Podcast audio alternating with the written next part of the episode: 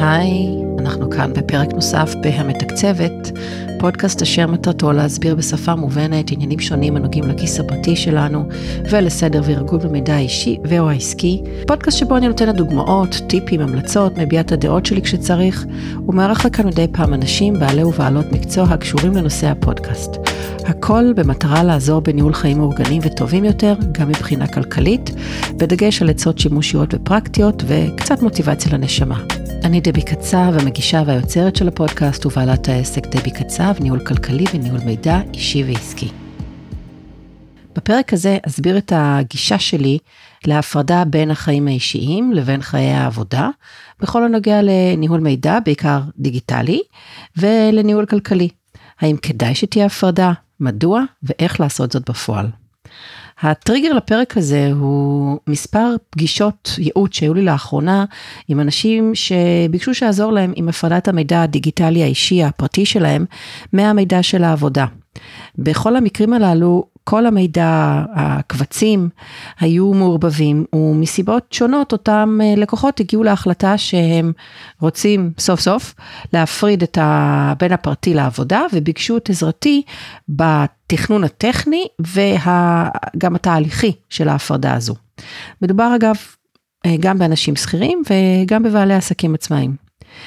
אז בעודי עוזרת לאותם לקוחות עם הפרדת המידע, הבזיק לי שזה גם מאוד דומה לניהול הכלכלי של עסק, שזה דבר שרבים מהעצמאים אה, טועים לגביו, במיוחד בהקשר של חשבון בנק, האם כדאי לנהל את העסק מחשבון בנק נפרד, או שזה בסדר לנהל, לנהל אותו מהחשבון הפרטי.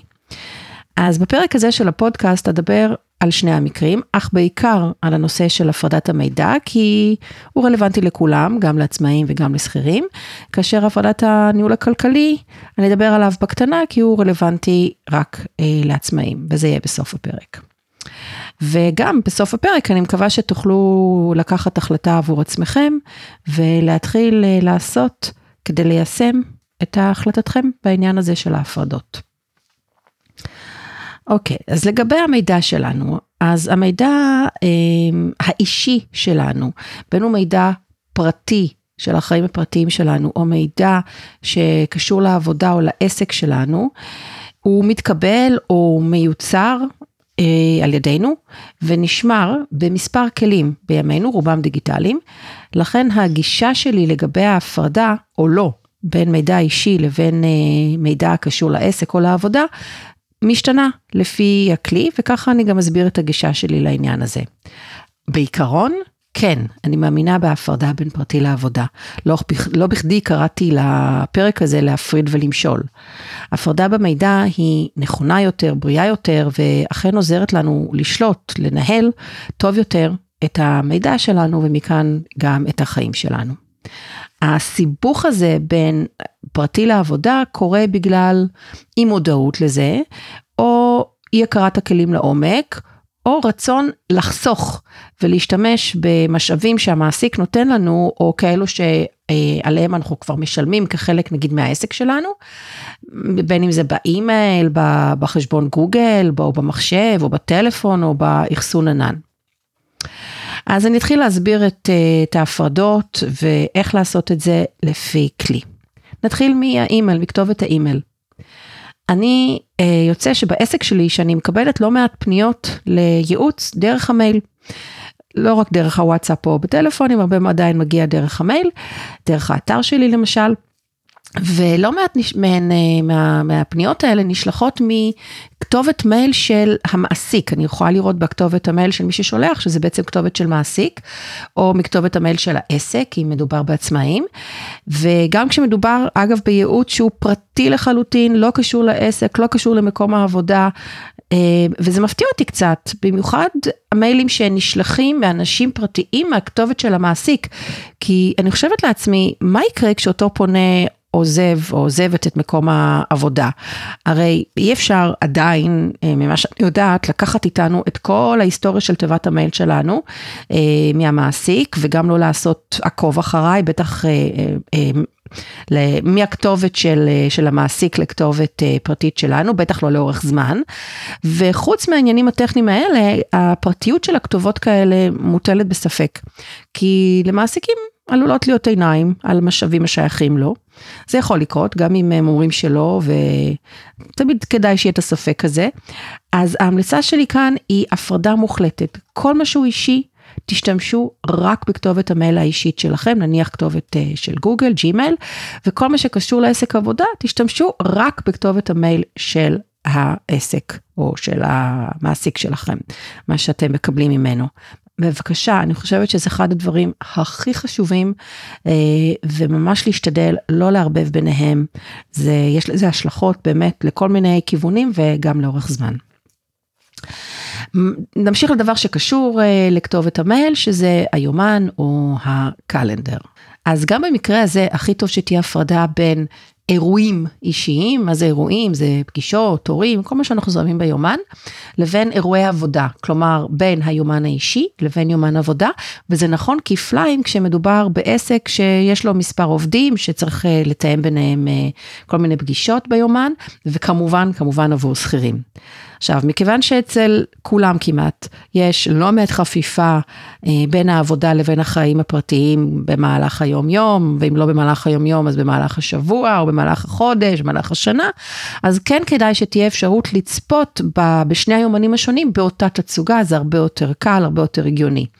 אז אם בעבודה שלכם למשל משתמשים ב-Outlook של מייקרוסופט, ובפרטי אתם עם אה, גוגל, עם יומן גוגל, אה, גוגל calendar, אז יש אפשרות להגדיר בהגדרות של כל אחת מהתוכנות האלה, אה, שאפשר, שתוכלו לראות את, ה, את היומן השני בכל אחד מהם. זה פשוט באמת עניין של הגדרות, אפשר לחפש בגוגל או ביוטיוב איך עושים את זה, תרשמו הצגת יומן גוגל באאוטלוק או הפוך, ותגדירו את מה שצריך, או אם אתם אצל מעסיק, תשאלו את התמיכה אצלכם בעבודה איך עושים את זה, זה לא אמור להיות בעייתי. מה לגבי המחשב עצמו? או, טוב, זה אחד הדברים הכי חשובים.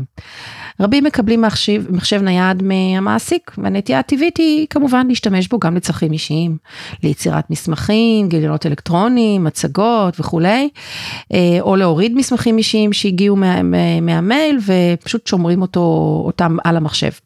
אני לא פוסלת אה, שימוש במחשב של המעסיק כדי ליצור את הדברים האישיים האלה, כל עוד מקפידים לא לשמור את הקבצים האלו שיצרנו, שקיבלנו, שלא קשורים לעבודה, במחשב עצמו, אלא רק בתיקייה פרטית שלכם בענן.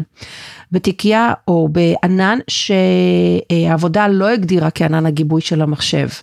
ראיתי יותר מדי מקרים של ערבוביה שלמה בין קבצים פרטיים לקבצי עבודה באותו ענן או באותה תיקייה ובאותו מחשב, ההפרדה ביניהם קשה, מייגעת, זה כמעט כמו לנסות להפריד בין גרגירי חול.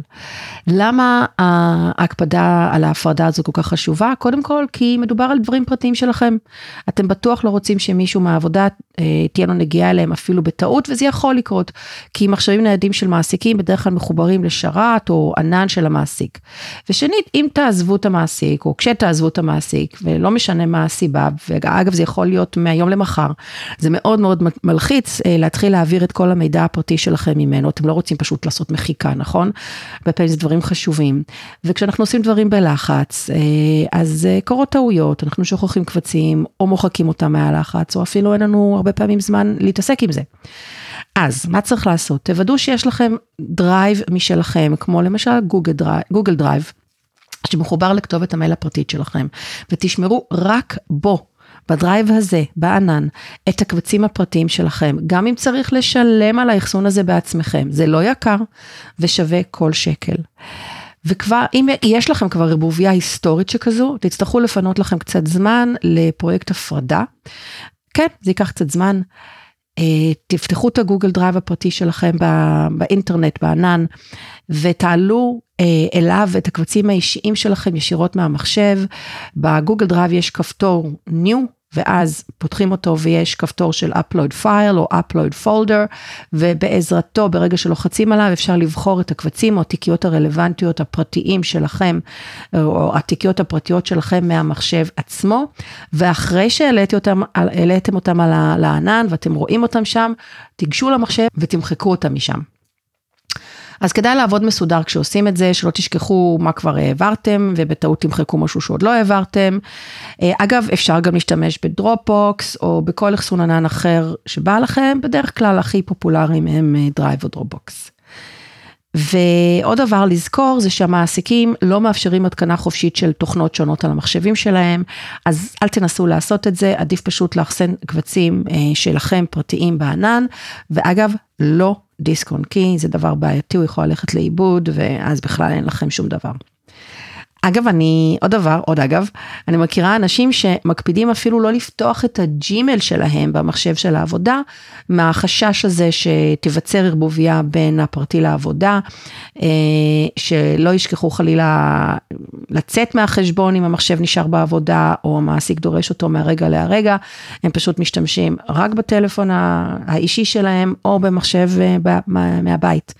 אז אה, זה גם אופציה, אם אתם כבר שם, אז אתם יכולים, אחרי שאתם עושים את הפרויקט, פשוט אה, להגדיר לעצמכם שאתם אה, מוחקים את ה... יוצאים מכל המקומות האלה ולא חוזרים ולא פותחים ומשתמשים פשוט במחשב פרטי שלכם או רק מהטלפון. ולעצמאים שביניכם, פשוט אה, מן הסתם יש לכם מחשב אחד, אז תקפידו לתייק אה, דברים אישיים שאינם של העסק בתיקיות אישיות וקבצים הקשורים לעסק רק בתיקיות של העסק שאתם יוצרים לעצמכם.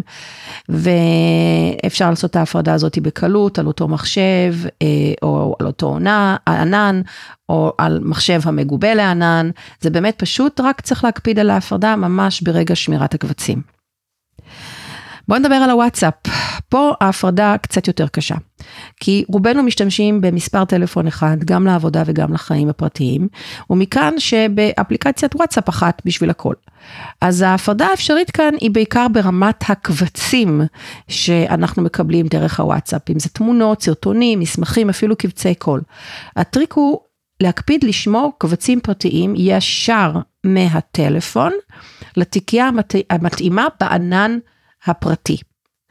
או בענן של העבודה אם אתם רוצים, אם זה רלוונטי לכם. ואחרי שמעלים לשם, הכי טוב למחוק גם ממכשיר הטלפון עצמו, על מנת שהאחסון שלו לא יתמלא בכל המסמכים האלה, בכל הקבצים האלה.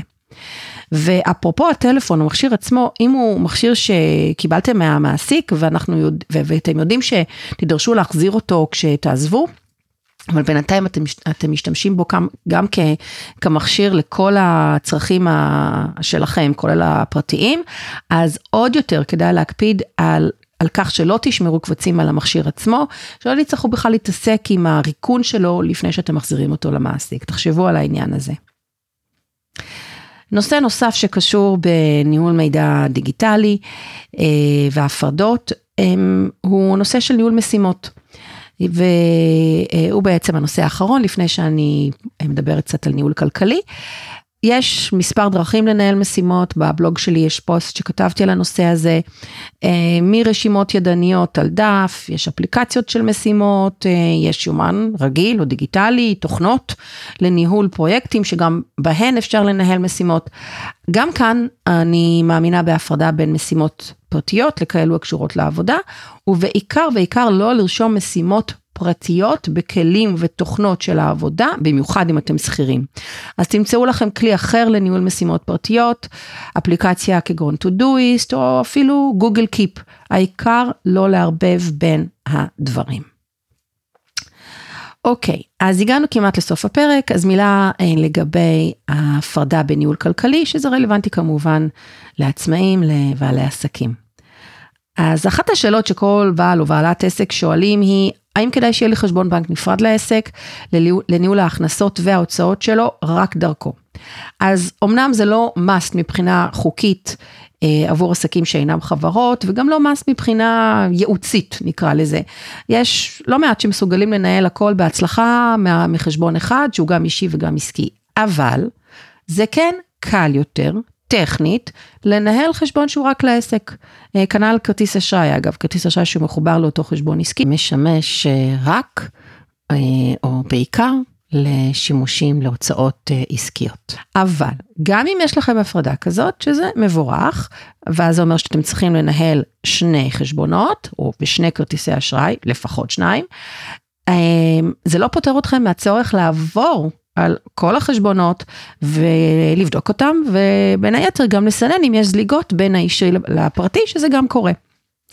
ובהקשר הזה אני גם אזכיר את הביט והפייבוקס, והרבה משתמשים בהם כדי לקבל תשלום מלקוחות, אבל גם לדברים פרטיים, אז כדאי ואפשר טכנית להגדיר אה, בשתי האפליקציות האלה גם את החשבון בנק העסקי ולוודא שאתם מושכים אליו כסף שאתם מקבלים מלקוחות, וכנ"ל לגבי הוצאות.